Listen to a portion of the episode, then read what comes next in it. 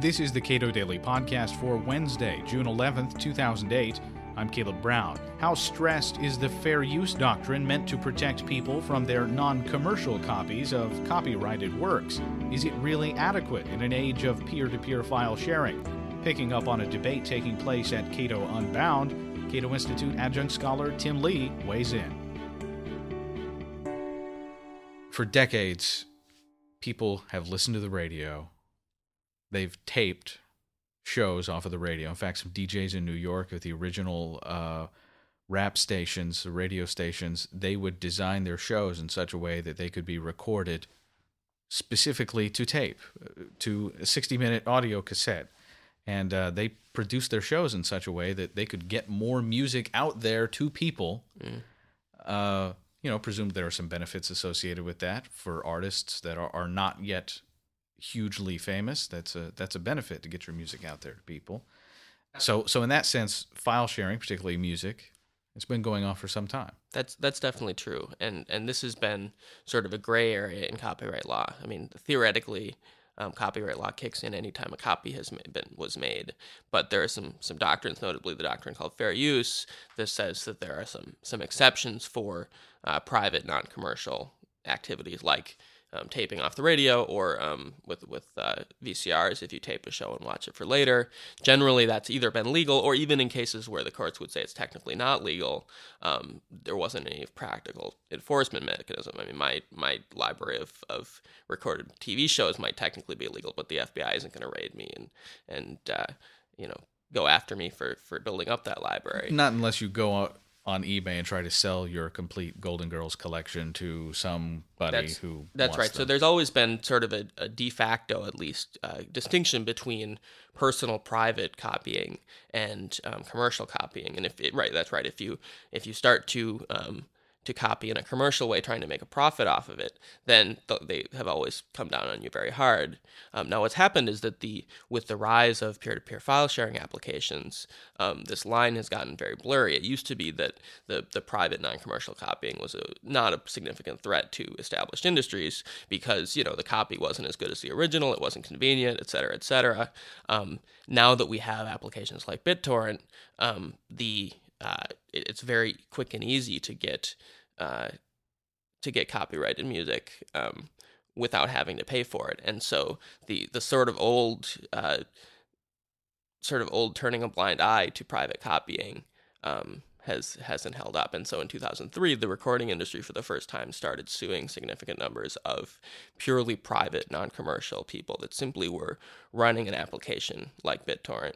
Um, not making a profit off of it, but simply sharing with, with people on the internet and uh, for the for the first time that that has been um, the copyright law has has targeted individuals rather than just you know for profit enterprises.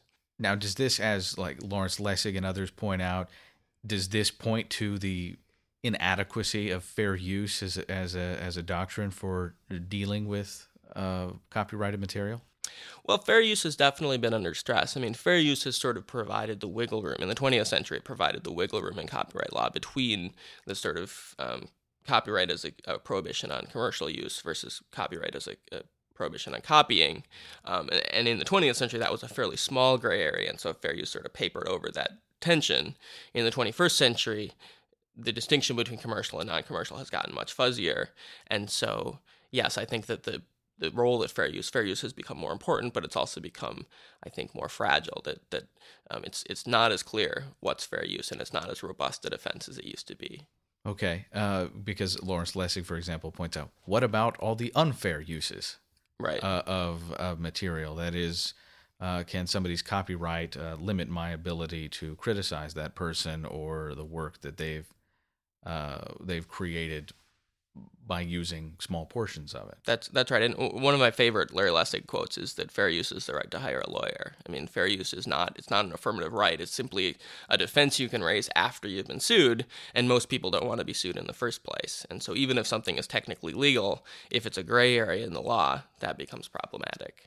You know, if the 21st century is going to offer us this new challenge with regard to copyright, you know, law is in many ways derived from the custom of the day, and custom here is sort of outstripping the law's ability to deal with it. That's that's right. The the lead essay in, in this month's Cato Unbound talks about the the reasons that, that the war on file sharing is not likely to be successful. That whether we like it or not, individuals are going to be able to, to share music and movies and other content with with their friends and neighbors and with strangers on the internet.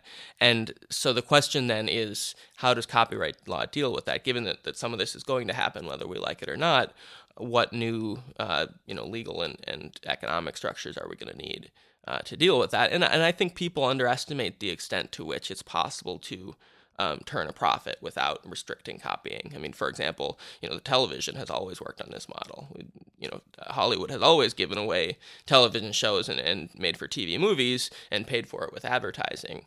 And I think the people who predict that the the growth of file sharing will completely destroy the recording industry or the movie industry tend to underestimate the extent to which they can find ways to give away their content and sell, um, whether it's advertising or um, you know movie tickets or other other tangible you know goods that are complementary to the, the content that, that's available for free. Well, there is a sort of a difference there. You know, uh, content creators have, I suppose, always had to compete to some extent with stuff that's free that mm-hmm. is uh, their content being older and of, of a lower quality but now again you're dealing with a situation where uh, the producer of a tv show might actually be competing with someone who is providing that tv show not only free of charge but commercial free in high def downloaded 10 minutes after the show finished airing mm-hmm. Sure, and, and it'll definitely be a challenge. But but the thing to remember is that um, it, it, will still be easy to control commercial exploitation of copyrighted works. I mean, so because you know it, it requires some capital investment to get into a commercial survey. Example, if we're talking about high definition video, um, if you want to make the service fast and responsive and have a wide selection and so forth, a guy in his basement is not likely to be able to do that. The the, the real threat to um, to an advertising based business model is not somebody in his basement, it's another commercial company that's using somebody's content without paying for it. And I don't think there'll be any difficulty for copyright to continue to, to uh, go after those people. Um, and so, yes, you'll you will be able to, if you really want to, go out on BitTorrent and get a commercial free version of um, of a movie, but the, it'll be sufficiently low quality, inconvenient um, that that most people will find it perfectly easy to just go to the official site where they don't have to pay, but they maybe have to watch a few commercials. Enough people will do that, that that Hollywood will still be able to make a profit. The response of Hollywood and the recording industry has been pretty far out of proportion with, I think, the size of the infraction. Mm-hmm. That yeah, I think that's definitely true. The probably the, the famous case here is is a, f- a few months ago we had the first conviction in a non-commercial file sharing case. And there was a woman in, in Duluth, Minnesota, who shared, um, I believe, 24 CDs worth of music on the, uh, online and uh, was uh, got a fine of, of I think two hundred thousand dollars. Which you know, if you had shoplifted 24 CDs from a you know 7-Eleven, there's no way you would have been on the hook for two hundred thousand dollars. So I think that the um, you know the, the, the penalties are disproportionate, and this is uh, this is the inevitable consequence when you have uh, a crime like this where there's there's no direct victim.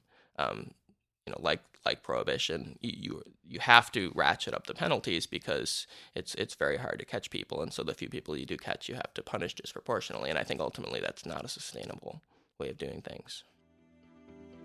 Tim Lee is an adjunct scholar at the Cato Institute, currently participating in an online debate at catounbound.org.